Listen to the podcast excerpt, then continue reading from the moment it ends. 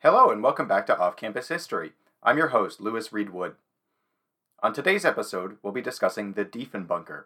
The Diefenbunker, officially styled Diefenbunker Canada's Cold War Museum, is a museum and historic site housed in a Cold War era bunker that's located about a half hour drive from downtown Ottawa, Canada. In 1959, Prime Minister John Diefenbaker, hence the name, commissioned the creation of this four story bunker a little outside Canada's national capital. Ironically, Diefenbaker himself never actually visited the Diefenbunker. The idea was that if a nuclear attack hit Canada, important members of the military and government could take shelter in the bunker and could continue to run the government from here during the crisis. The bunker was completed in 1961, and though fortunately no nuclear attack ever struck Canada, the site was used as a military base and communications headquarters until it was closed in 1994. Today, the Diefenbunker is a historic site that recreates the experience of life in the bunker. Most of the site features Cold War era equipment, furnishings, and decor to give visitors a sense of what the environment was like. The site also has some exhibits providing a more general overview of the period. Overall, it's a fascinating look at the period's anxieties and sense of the need to prepare for nuclear conflict.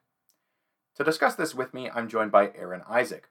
Aaron is a PhD student at Western University whose research focuses on themes of religion, race, and the environment in early North America. Aaron is also the host of Historia Nostra, a YouTube channel that primarily explores how history is told and interpreted at museums and historic sites. Aaron and I visited the Diefenbunker together, and by the time this podcast goes out, Aaron will also have a video about our visit, so definitely go check that out. It's a kind of a double feature today since we talk about both the Diefenbunker and about the process of creating a historical YouTube channel, like Aaron has. In making this podcast and video, Aaron and I got to meet with a couple of members of the Diefenbunker staff and to learn a bit about the museum from them. Thanks to the Diefenbunker for taking the time to talk to us and also for covering our admission to the museum. We've got a great episode for you today, so let's get into it.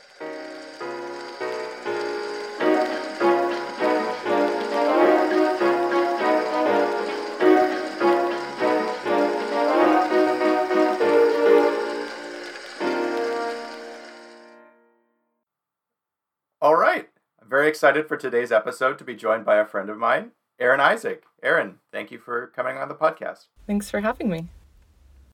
Could you tell the listeners a little bit about yourself and what your research interests are, and, and also please introduce Historia Nostra to the audience? Mm-hmm. Yeah, absolutely. So, my name is Aaron Isaac, of course. I'm a PhD student, hopefully soon to be a PhD candidate if my comps exams go well at the University of Western Ontario my research interests are varied, but my dissertation research focuses on 18th century religious history and history of the environment in Nova Scotia.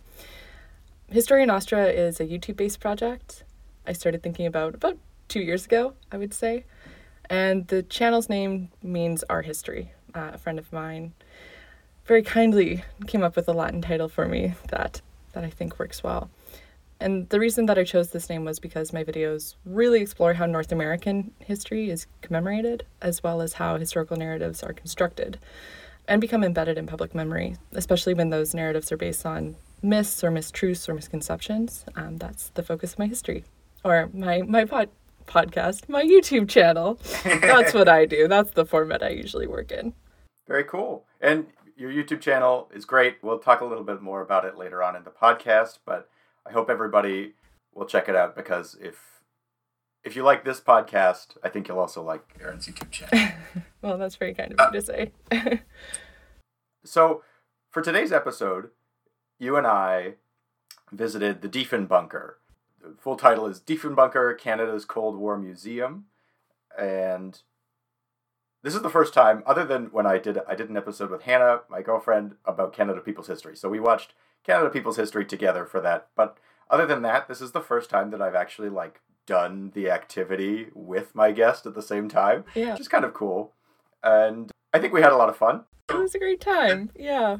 Exploring an underground bunker is always a good time, and when you do it with friends, it's even better. Yeah. So the Diefenbunker is a bunker, unsurprisingly, a, a Cold War era bunker, a little bit outside of Ottawa, Canada. It was built in the early 1960s as a, a Cold War measure. essentially as a site where, in the event of a nuclear attack on Canada or a nuclear war, government officials and other sort of important figures could take shelter in the bunker, and Canada's government could hopefully continue to operate from the bunker. Could you briefly tell us a little bit about the Diefenbunker as a as a site today? Maybe listeners who haven't been there or heard of it before, could you sort of describe what the site is like? Mm-hmm. Yeah, so like you've said, the Diefenbunker is a National Historic Site and a museum. It's on the outskirts of Ottawa in Carp, Ontario. And as the name implies, it's an underground bunker that was built really during the Cold War. It started in 1959, and it was meant to house Canada's government and some military officials in the event of a nuclear strike.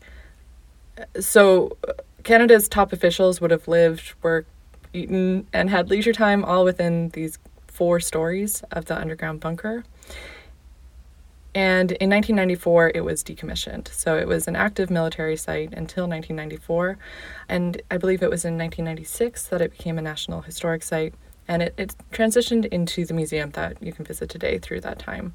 So there wasn't really a long period in which it was a vacant site. It didn't need a ton of restoration before it was it was made into a museum. It looks very similar in some ways to the way it would have when it was an active site.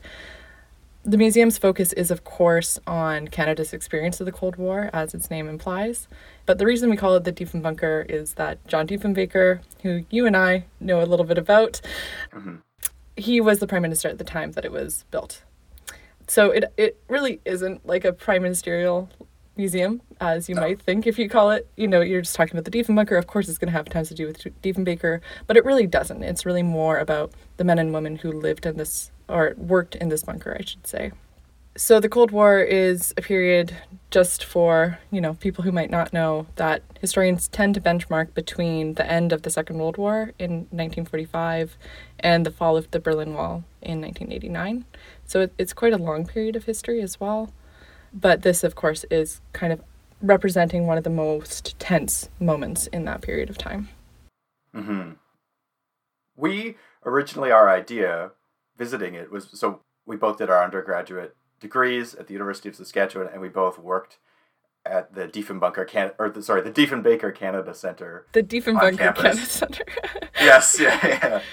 Yeah, uh, at different so times both... though, which was weird. I don't think we had really any crossover in our in our different stints at the Diefenbaker Center. That's true. Yeah, I think we, we sort of just missed each other there. Yeah. But but we both worked there and and so I think we thought the Diefenbunker would be a fun fit for us for that reason. Ironically, actually not much Diefenbaker at the Diefenbunker. Yeah. Well, but we had but, heard so much about it because people love to mm-hmm. leave TripAdvisor reviews for the Diefenbunker at the Diefenbaker Canada Center's TripAdvisor page. so we need to we needed to see what the hype was about. right. Yes. Yes. Yes. Yeah.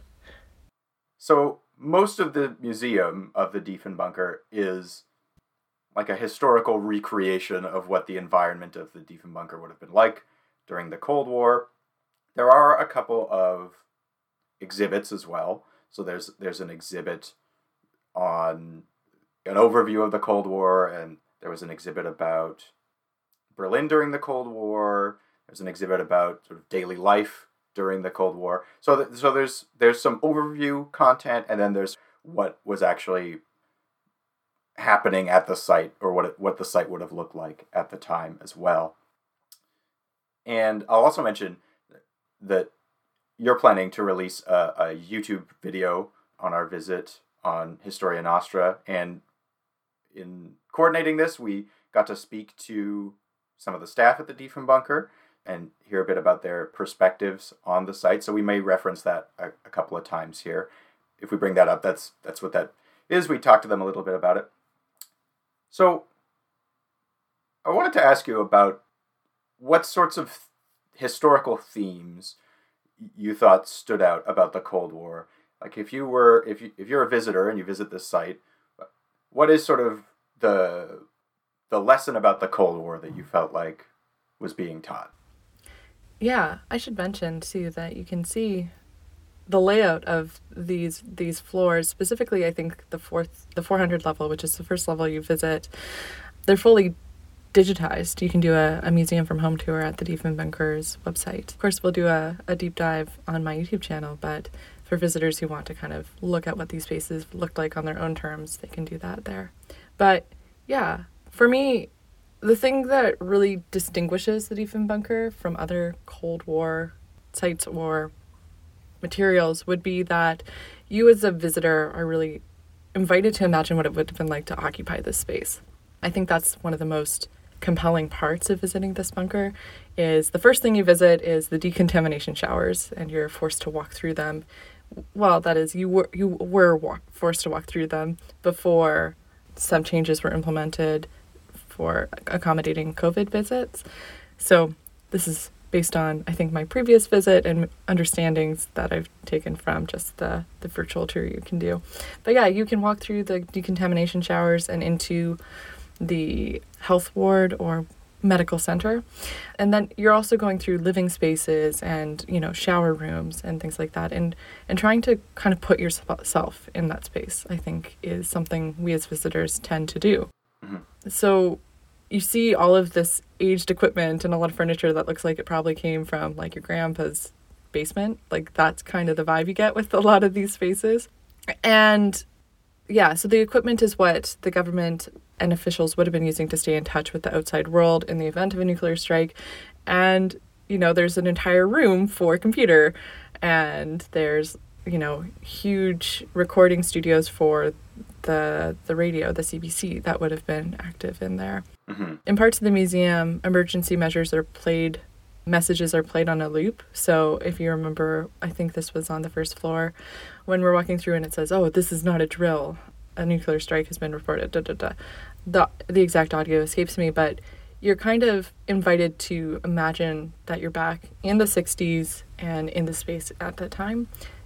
Of course, it takes you out of that a little bit, and some of the the rooms based more on the public experience of the Cold War. So they have a room recreating a 60s kitchen and a room showing some of the emergency measures that the public w- were urged to to take in creating their own home shelters so and those rooms include like manuals detailing some of the supplies that you should keep in a shelter or how you might build an underground shelter so those are really interesting but you get the idea of the lived experience of the cold war in a way that you might not at other sites or in different ways of doing history like a book or a movie. The political history and context of the conflict they are emphasized in the panels but they're less emphasized throughout the museum. Rather, the emphasis is placed on the actual people who contributed to the building of the bunker or the men and women's experiences who lived through this period working in the bunker. While the nuclear war didn't become a reality, the Diefenbunker makes it clear that Canadians in the 60s, or at least those in the government, took this threat very seriously. And that's an impression that the museum certainly leaves you. The space was kept ready in case of emergency through the time. I think something both of us acknowledged when we were going through the museum is that there's a lot of information available on the panels in each section, especially in the first level that you walk through, like we said, the 400 level. So visitors can really make their own adventure in a way when they're going through this space. In fact, I, I would say there's too much information available to the fact that you you can't really get all of it in the, in one visit. You have to go back multiple times if you want to read out all the material. You would be hmm. quite fatigued, I think, after one visit trying to get it all. But that means that as a visitor, you can kind of spend more times in the rooms or on the, the different aspects of the Cold War that you find the most interesting. So, my experience probably isn't the universal experience. Your experience probably isn't either. But that's one of the really interesting things about this space is that visitors are also bringing their own interest into it. That being said, the narratives or themes that stood out to me were really the ones that are emphasized in the audio guide, which are available again on the Diefenbunkers website. But the audio guide really emphasizes the experiences of the people who worked here. So you can even hear like snippets of their of their audio coming through. And I would highly recommend that people take advantage of the audio guide as a way to kind of streamline your visit a little bit if you're feeling overwhelmed by the amount of information available. Or, like, if you're like me and you find it hard to slow down when you're walking through a space like this, to really take the time to read the panels. Mm-hmm. That makes sense to me. And I think certainly the emphasis through most of the museum, which is the, the historical recreation, I think is that more more human experience of the Cold War as opposed to the big picture geopolitics that sometimes are are more focused on, mm-hmm. which is uh, obviously that's still present in the museum. There's an exhibit discussing that, but I think that's my sense is that that's less of what you go to the museum to see. And one thing that stood out to me, and that one of the staff members, Sean Campbell, had mentioned to us when we spoke to him, was the theme of preparedness. Mm-hmm in the Cold War, and the idea that there was sort of a, a very strong cultural emphasis. I think some people some people today might call it an obsession. Some people today might say it was you know a very rational response. But the theme of preparedness, where you need to be ready in case essentially the, the world ends, right? Armageddon happens. And one thing that came through to me in the site is how detailed the planning was in terms of this preparedness. Mm-hmm. So as examples, there's the there's a CBC radio room where in the event of nuclear war, the Canadian government could continue to send or to broadcast important messages to the Canadian public, notifying them about what was going on, that the government was hopefully still functioning, that sort of thing. That was my favorite room, by the way. I thought the radio room was cool, but that's yeah. also because I study media history. There's in the basement, or I guess it's all sort of basement in a way, but uh, in on the on the furthest down floor, on the bottom floor, there's a vault, and the vault was intended to hold the Bank of Canada's reserve of gold, so that Canada could still stay somewhat economically afloat, I suppose. Although, in the event of a nuclear war, I don't know if that's going to be the biggest reason why the economy struggles. But anyway, that was the that was the intention, and and so the details that are focused on were were interesting to me, and it really showed me like how focused people were on being prepared. Mm-hmm. I think that sometimes when people in the public or even historians, learn about the Cold War and these preparedness measures, whether it be building government bunkers, whether it be regular people building backyard bunkers and that sort of thing.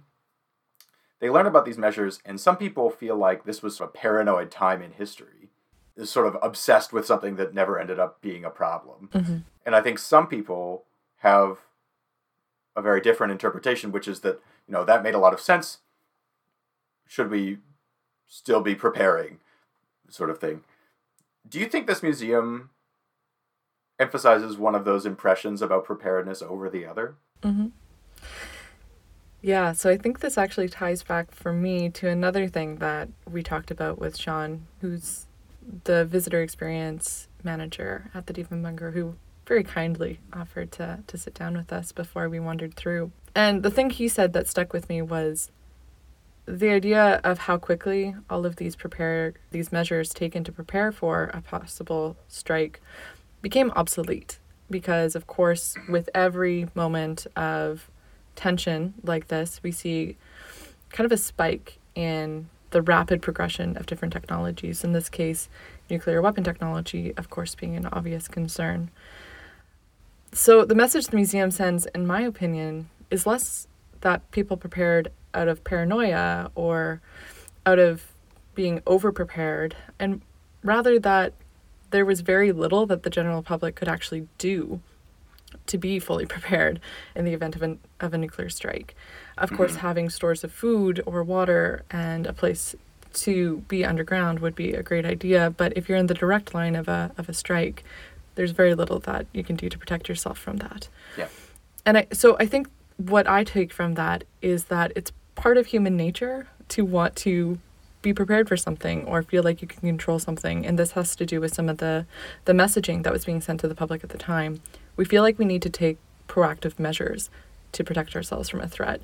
So even if those measures might not hold up in practice, giving the public and the government officials, in fact, something that they feel they can do, I think is a hope or a way to feel in control of a situation and to prevent public panic.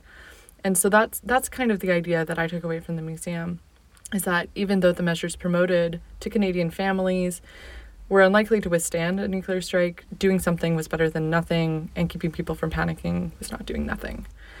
Mm. So this really hit me, I think, the most when we got into what the museum calls the Situation Center. But when we were walking through it, we were like, oh, this must be the Situation Room, where you see on the 300 level details about which cities were going to be likely targets and you know some information about the populations of those cities or the ways that those those places would be impacted by a nuclear strike and some of the fallout that would happen afterwards are very clearly laid out and what you don't see a lot of in that space is information about how places would be helped in the in the wake of a, a nuclear strike. You don't see very yeah. much information about sending aid to, to to those areas. So it's more about okay, what are we losing if this spot is is struck? I think is the information you get from the museum. So that that indicates for me that they were, you know, interested yes in helping people feel like they could prepare for this, but that they were also very ready to reconcile with, you know, losses in the event of nuclear war. Mm-hmm. Yeah, I agree with that. This is this is my amateur psychology opinion about people. So, uh, to be very clear to everyone listening, I don't really know what I'm talking about. I'm not a psychologist, but I do think this is my like big big idea about human psychology is that people often when they feel anxious about a situation want to feel like they're doing something to improve the situation even when a lot of the time it's not really a situation that you have any control over mm-hmm. and and so people will do little things to feel like they're at least bettering the odds that the thing turns out well and I feel like a lot of this is true of a lot of the Cold War. I think about like you see those old duck and cover videos where children hide under their desk and that was supposed to protect them from a nuclear blast somehow. Mm-hmm. You know, the Diefenbunker is not exactly that because at least when it was originally commissioned, it would have it would have helped prevent the government from going under in the event of a Cold War mm-hmm.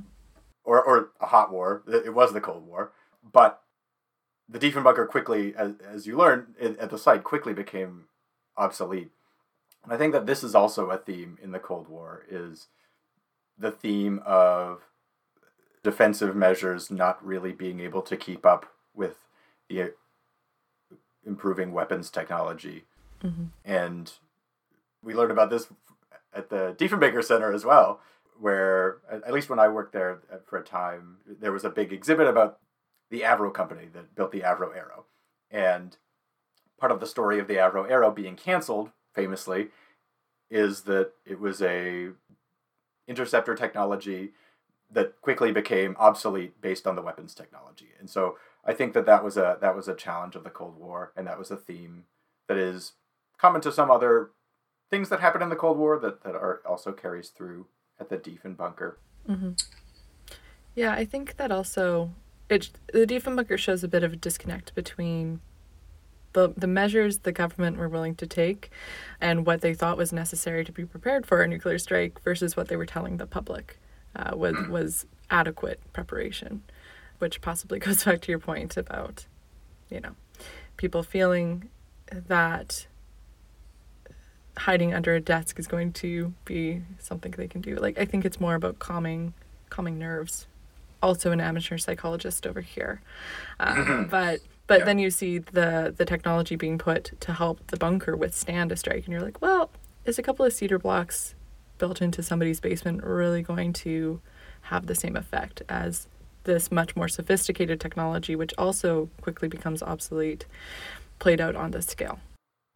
Another theme that I thought this ties into with with other interpretations of the Cold War is I think there's often a theme in this period.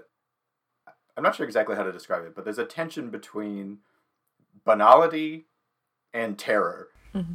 where on the one hand there was this possibility of this basically impending Armageddon end of the world situation, but on the other hand, things being fairly mundane actually, and I, I think that this was sort of a constant tension, is my impression during the Cold War, but some sites tend to emphasize one over the other. And I was thinking about this in comparison with I did a podcast with Stephen Langlois, who who you know, mm. about a site that produced materials for the American nuclear weapons program. It was an industrial site that, that was part of the supply chain for, for American nuclear weapons. And even though the, the result of creating nuclear weapons would be a horrible, terrible event, the site itself, the experience of it was pretty banal. It was like a an industrial job, a factory job. Other than, well, I would encourage people to check that out if you're interested. But a lot of people got very sick from working there, which is not just banal, but that was discovered many years later. I feel like the Diefenbunker also exemplifies this tension because the whole site, in a way, is sort of founded on the idea that this was a, a terrifying time, that you needed to have these extraordinary measures, but also the impression that you get in the site. So the site was occupied by people. It was used by military staff, even though there was no nuclear war happening. And so people were living in there. And the sense that I got is that that was a banal experience. The day to day drudgery of living in this bunker. And I think some people would not come out of the bunker for long periods of time. And so there's not a lot to do in this bunker. People would try to make entertainment. We saw there were places where they would have dances and parties and things, mm-hmm. or play cards, I guess, that sort of thing. But the overall experience of being there was banal, even though the purpose of it was terrible. Mm-hmm. Yeah, absolutely. And I think that's one thing that's really special about this site is, again, going back to the lived experience of this time is you, really get that impression also because you're walking through and you're like wow it's drop tile ceiling and like laminate or linoleum floors and it feels very 60s in its architecture in some ways. And you have these very tangible items that you can maybe relate to like older office chairs and things like that where you might recognize that too. But again this is also an extraordinary site. So yeah I absolutely think it embodies that kind of disconnect uh, that you're talking about. One thing that Sean Campbell mentioned to us when we spoke to him is that many of the patrons of the museum are older people who lived through the Cold War themselves. You and I did not live through the Cold War. Mm-hmm. And I realize that I'm asking you to speculate a little bit, but do you get a sense that people our age who were born a little bit after the end of the Cold War interpret it differently than people who lived through much of it or maybe were were old enough to understand the politics of what was going on and, and that sort of thing. Yeah. Obviously for us this is all very theoretical or I'll say that word again, theoretical. Mm-hmm. Yes. But people who can remember this period, I would assume, come to the sites like the Diefenbunker with their own memories and wanting to kind of tap into those memories as they're walking walking through these sites and how this period of time impacted them, their families, the kinds of media that they were consuming at the time, be it television or radio. But I would guess that sites like this also for those generations kind of act as a way for them to look behind the curtain. So comparing mm. their experience of this period with what the government was actually doing to prepare for the possibility of nuclear war and mm. whether their experience of what they thought the government was doing aligned with what was happening. So, how would the government have reacted? They might go in and come away with, you know, a more complete picture of this period of time. Yeah. And it might challenge their own memories of, of this time in some interesting ways. But I think it's also probably quite emotional if this is a time that you remember to walk through a space like this. Wherein you might remember the uncertainty of the time. And that's something that's really emphasized in a site like the Diefenbunker is that we really did not know. Like you can always say, oh, you over prepared for something when the worst doesn't happen. But to, to be thrown back into a time where you don't know whether nuclear war is going to happen or not, I can imagine that being quite an experience if you remember what it was like to live through that. Whereas we're mm-hmm. only imagining what that could have been like or trying to place ourselves in those shoes. So, yeah, I would guess that sites like this for those generations act as a kind of time capsule or also as a as a reminder for future generations that political conflicts like the Cold War they seep into multiple levels of society and that this is one kind of tier that we're experiencing but like some of the exhibits on the 400 level indicate there are you know different histories that are here as well. I remember i worked very for a brief time at the western development museum and was able to kind of go through some of their acquisition processes. And one of the items that they took into their collection at the time that i was there was a child's train set. And we had a conversation about, you know, we don't have very much space for storing things, so why are we taking in this train set?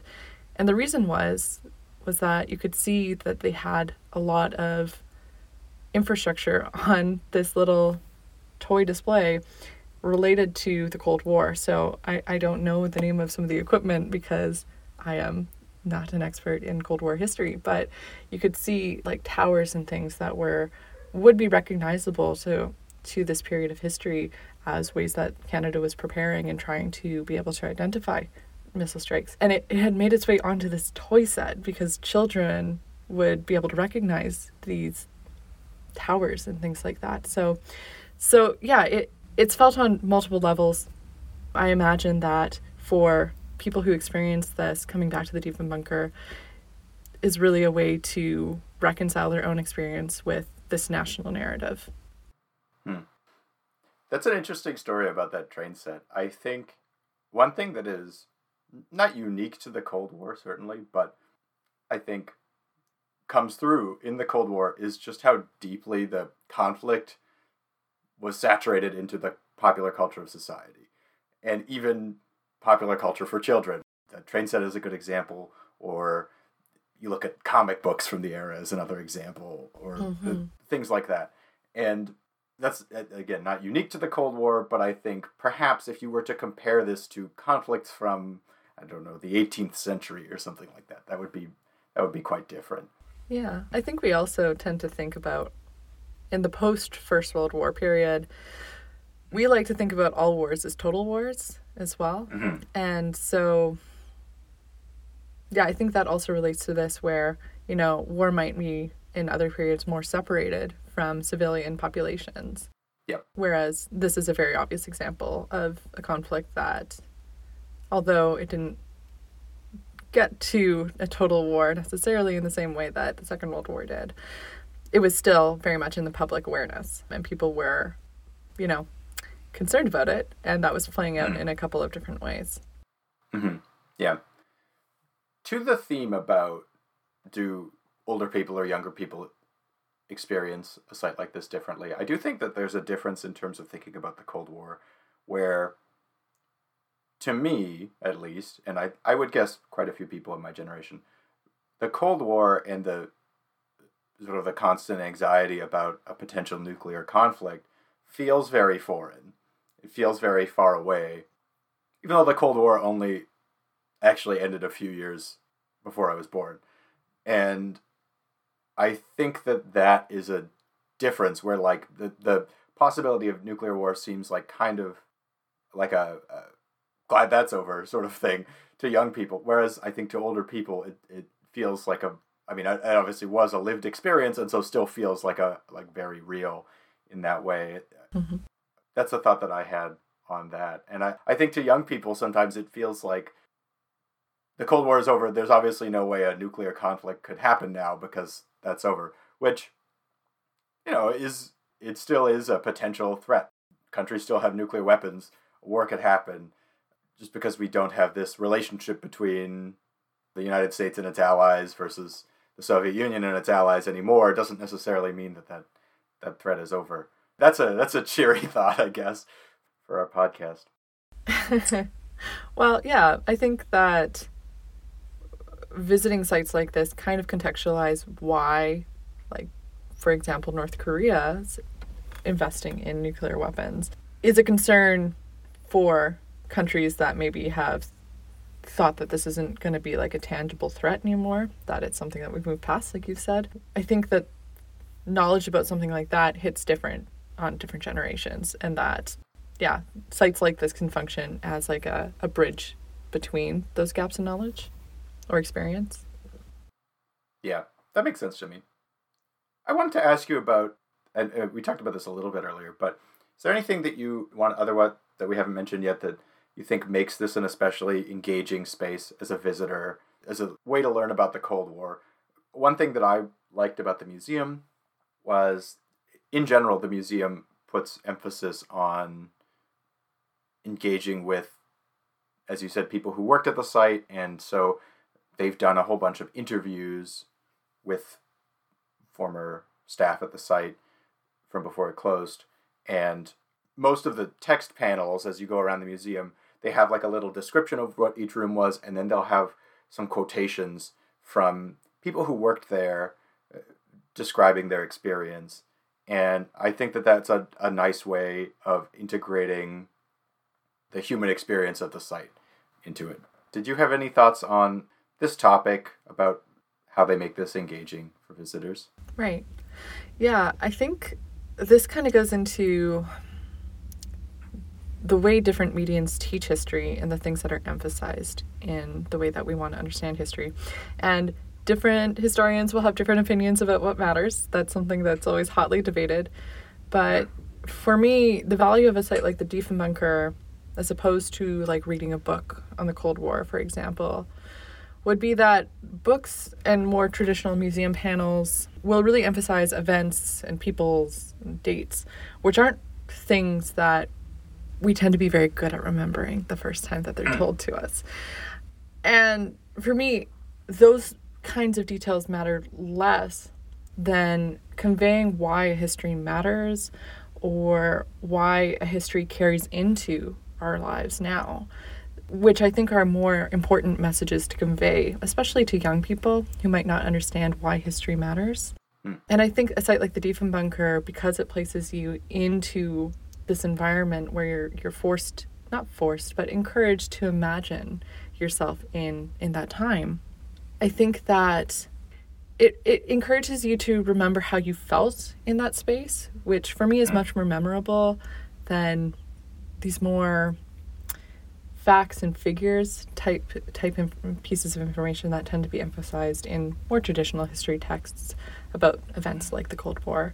You also get like we've talked about before, the the more local history of the Cold War. You have the hmm. details from people who worked in this space, rather than you know these more abstract ideas from the political context of the time, which is also available there, but the other element might be missing from other means of teaching history.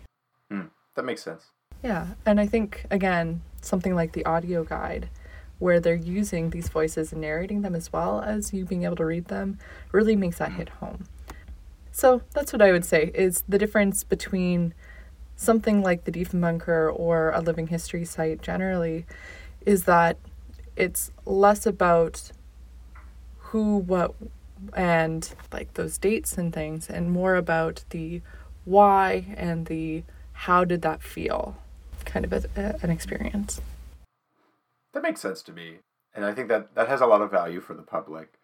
I think historians increasingly realize, especially now during an era where you can look up facts very quickly online about dates, locations, that sort of thing, mm-hmm. that emphasizing memorizing the facts is, I think, for a lot of historians, becoming less important as compared to interpreting and, and understanding the themes of a period. hmm And I think that a site that encourages you to remember what going there was like, how you felt when you were there, that sort of thing is valuable for that. I still remember how I felt when we went into the commissary and I saw that staff had to pay for their own toothpaste. I was mad. Yeah. like that's uh, that's not a luxury good. That's it's not. Don't put it with the chocolate bars. Just give them toothpaste. yeah. They're living underground. They deserve toothpaste. Surely the government can foot the bill for that. Yeah.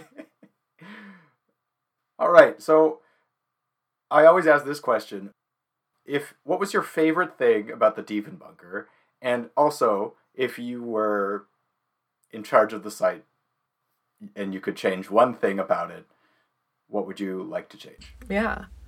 So my absolute favorite thing about the Diefenbunker is that they offer escape rooms for sure. I know that's not the most historically based bit, but this kind of ties into a broader thing that the museum is doing, which I see a lot of museums that I've been in conversation with doing, where they're becoming more essential community institutions. They're looking for ways to offer services that the community is asking for rather than just trying to assume they know what the community wants. So this ties into some of the kids events that they do. The day that we visited, they were offering not a haunted house but kind of Halloween based events for kids. And mm-hmm. they have artist in residence exhibits which are another way that they're bringing in other perspectives.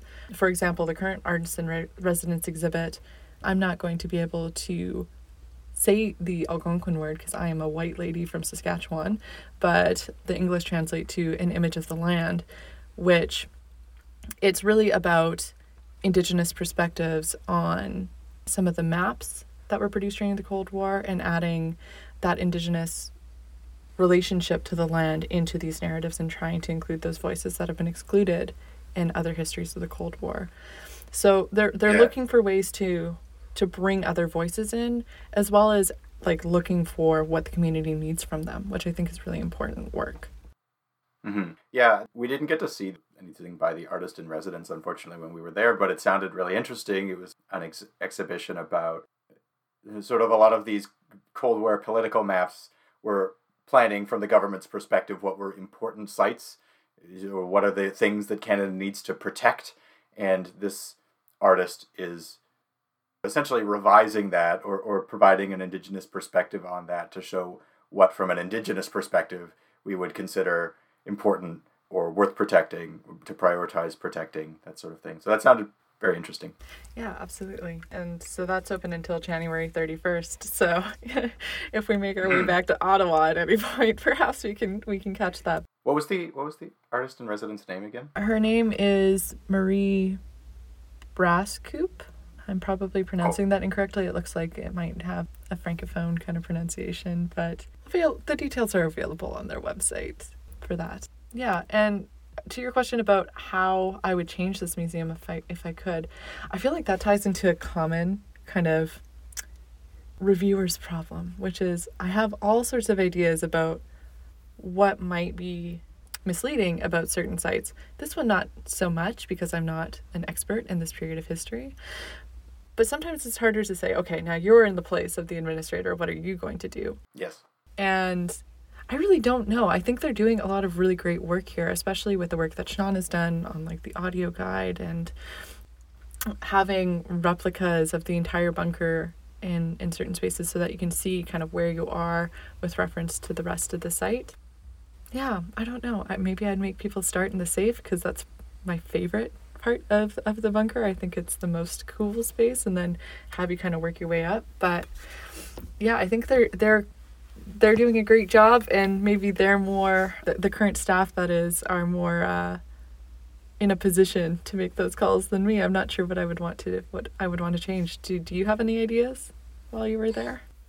require a, a smaller group size to do the escape room we didn't get to do the escape room Yeah. because we were a small group.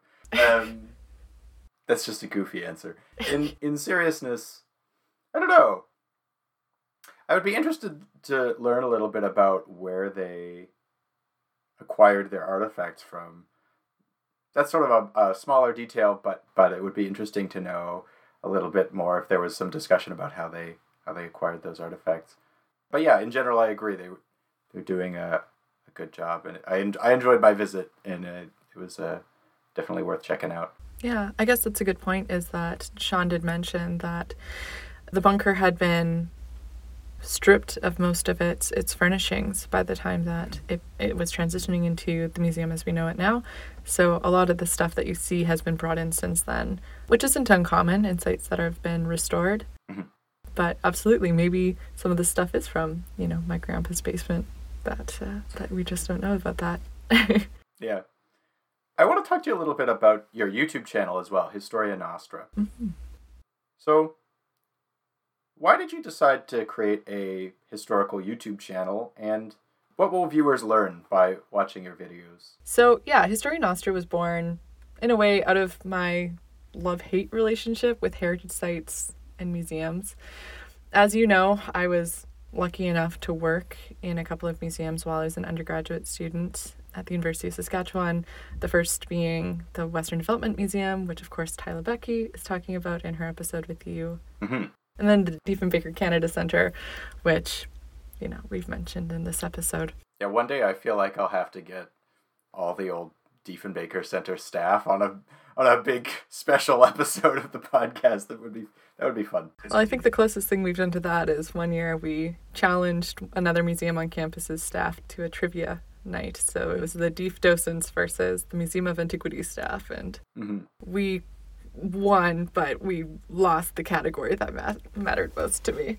But anyway, so yeah, as an historian, I always make it a priority to visit museums when I'm visiting any place. I, I think that's a really great way to get to know the local history typically. Hmm. But I find myself frequently frustrated by the ways that history is taught on site or the impressions left by these heritage sites and museums hmm. that sometimes obscure history rather than enlighten visitors to it.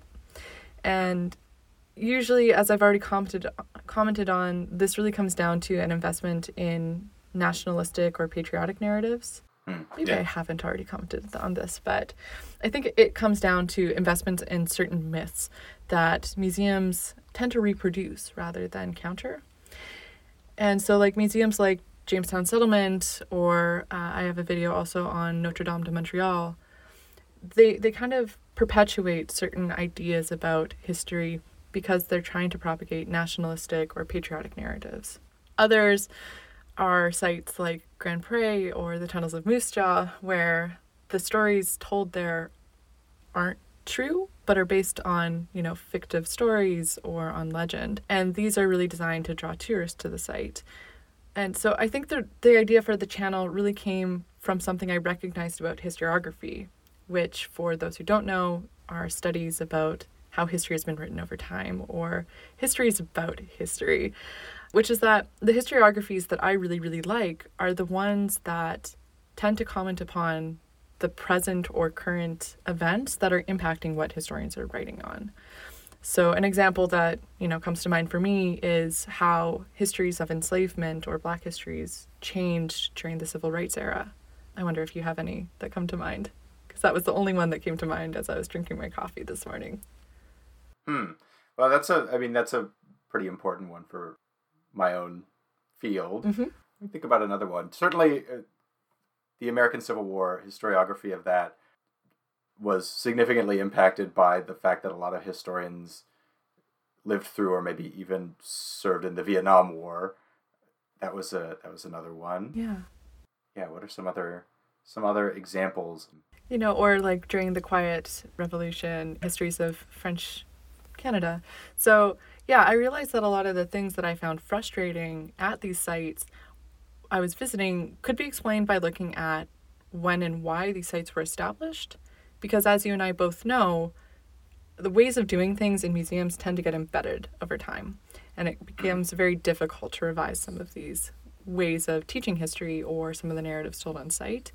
Specifically at sites like Grand Pre, where it's it's really based around the Evangeline narrative, and so it, it's hard to di- divorce that site now from this very well known story, where there's also physical infrastructure on the site that's related to this and so what I wanted to do with the channel was look at how museums are representing these histories and maybe if we can explain some of the reasons why.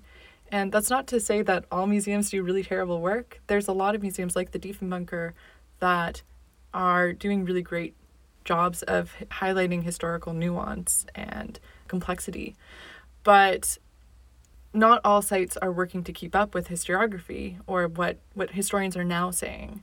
And so I wanted to look into why and also think about how the field is or how museums are different depending on where they are and maybe how how sites might do better at incorporating like indigenous voices or black voices in these sites that tend to be uh, fairly colonial still and have maybe excluded those voices historically and if they are including those voices now when did that start to happen and under what terms is something that I'm interested in as well.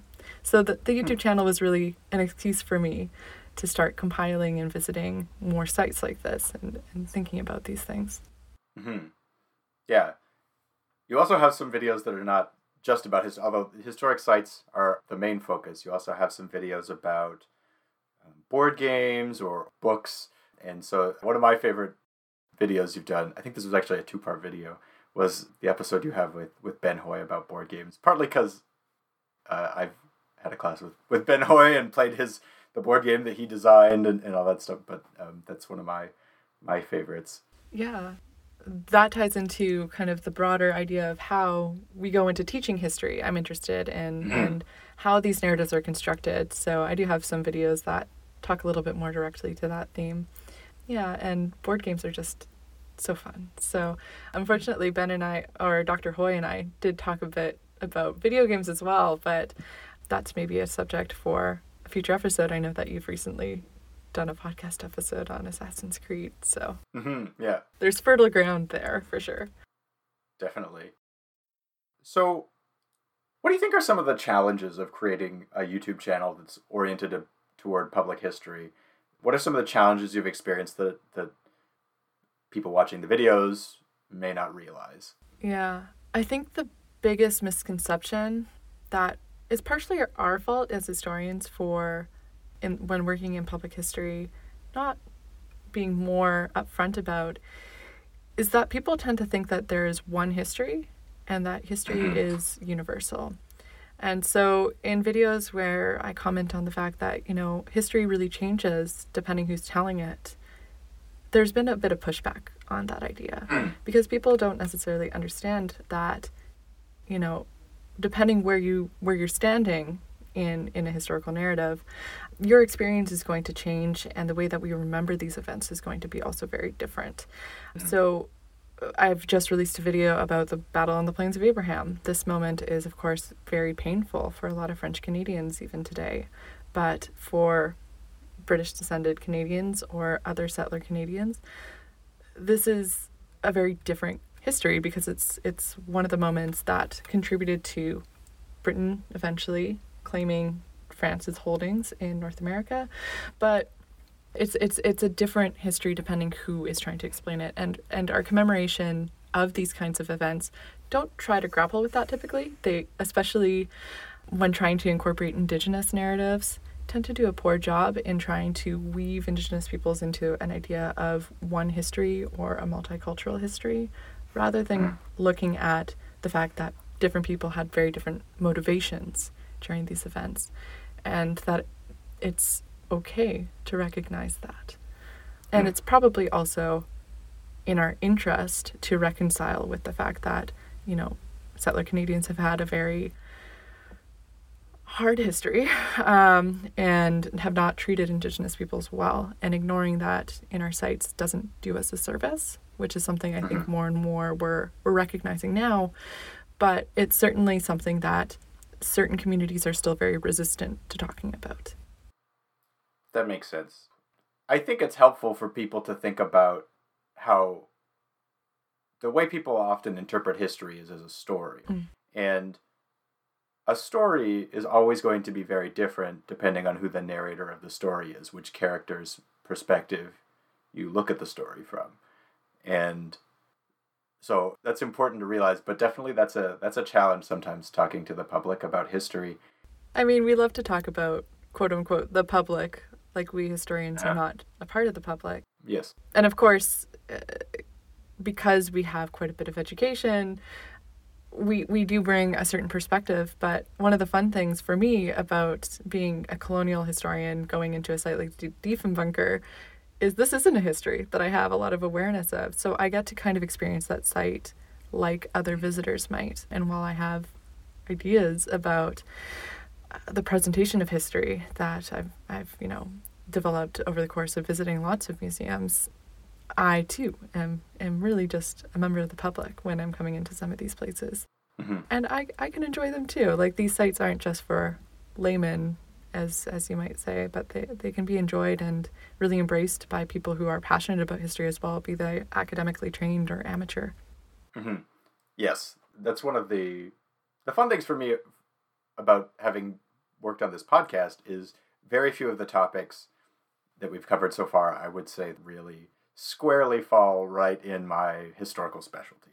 There are you know there's there's plenty that I have you know I do primarily American history and, some Canadian history as well. So it's not that I know nothing about every topic, but there are some topics I know very little about. You know, I, I apply some of my historian skills when I'm looking at these things, but often am looking at them from the perspective of a non-expert, Mm-hmm. which I think is a kind of a distinct way of looking at it. Not expert, but also have some background in history.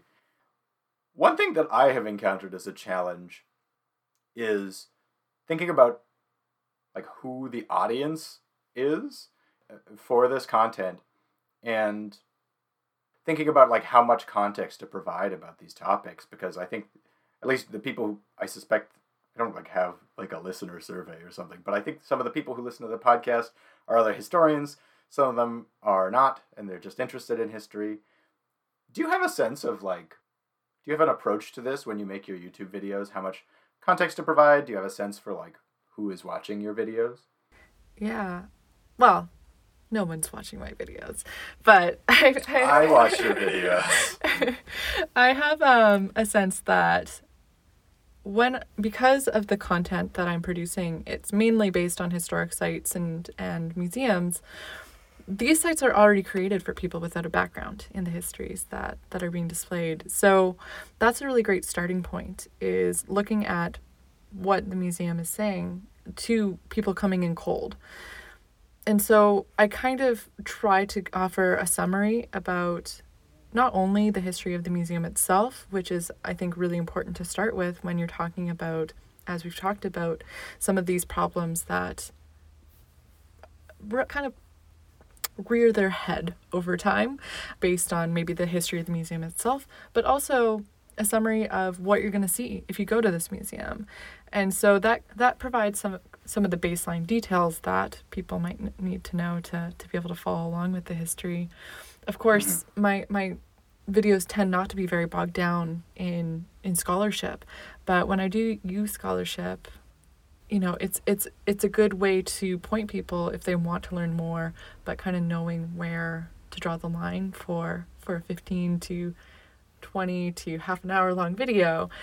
But yeah, I, I would say it hasn't been as much of a problem for me because I'm basing these these videos on sites that are already designed for people who who don't know anything about these sites necessarily. Yeah. And children. Children don't necessarily Mhm. have a have a a complex complex grasp of, of historical topics yet. So Right. because these sites are designed to be for typically both adults and children, there's a line that they're walking about what content to use, which presents problems sometimes because we, we think we need to censor certain details from children. Hmm. But it also makes the information quite accessible. Right. Do you have a favorite story or a favorite episode from your YouTube channel? Yeah. So I'm going to be very diplomatic in the way that I answer this question because Okay. I really find that every project I've worked on and especially all the collaborations I've done, every experience offers something new and something more interesting. I think that I have least favorite episodes, but I don't know that I have favorite episodes. Hmm. The experiencing history ones which are the which is the playlist about museums and heritage sites. Those are the ones that I, I feel the most passionate about and I'm the most excited to work on. But in visiting with people about like you know recent collaborations at Minister's Island or on the Plains of Abraham or uh, at Grand Pre. These were all really great conversations and really great ways to get to know, you know, what somebody's interested in and some of their their work that they're doing. I think my favorite moments from recording these episodes tend to be just the experience of visiting the sites themselves. Yeah, the Maliseet Trail video was an interesting one to work on because we had hiked me and a friend of mine, Graham Christie, who was doing the camera work for me that day, to the top of Hayes Fall, which is kind of where the trail directs you today if you're taking it. This was for people who haven't seen the video, part of a historic portage route used by Wabanaki communities in leading from modern day New Brunswick all the way into Maine. But there's a short short section of it that's been kind of recreated and I am very clumsy, so I tripped about a thousand times during the making that video, which were mostly expertly edited out. Um, but yeah, there's at the very end of that video, you there's like a little blooper where you can kind of hear me crash into a fence because while at the top of the the waterfall, I like tripped and fell into the fence that was keeping people from going over the the cliff. so yeah, they're all really fun, but they're all they've all been really different sites as well, which I think matters. Yeah.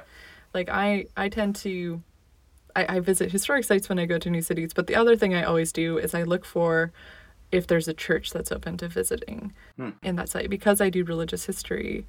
I love visiting cathedrals. I love looking at stained glass. I love looking at the different architectural motifs that are happening in different sites like that.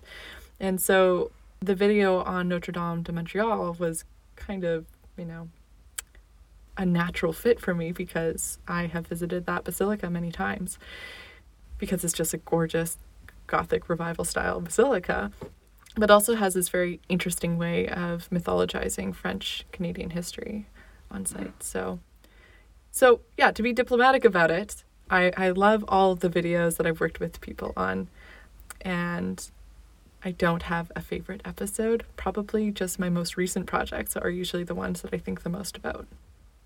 Hmm. Okay. Yeah, that's fair. I think your videos are really good. I mean, I think everybody should should go check them out. I mean, I mentioned my favorite is is the the one about board games with Ben Hoy, but but that is because I know Ben Hoy. I think you even talk about a board game that I own in in the episode. Yeah. Yeah, is it? Uh, I think it's called Freedom, the underground the underground trail. Yeah, Um, we absolutely do talk about that one. Yeah. Yeah. So th- that was my favorite. Although I, I re- that's mostly just for reasons that are kind of specific to me. But so I, I think your channel is really great, and and people who are interested in learning more about historic sites and and how they portray history should really check it out. Where can people follow you and and Historia Nostra? Yeah. Well, that's all very kind of you to say. We're, of course, on YouTube. Historia Nostra is H I S T O R I A N O S T R A. And you can also find us on Twitter and Instagram and Facebook. Just search up Historia Nostra and we should pop up our little symbol.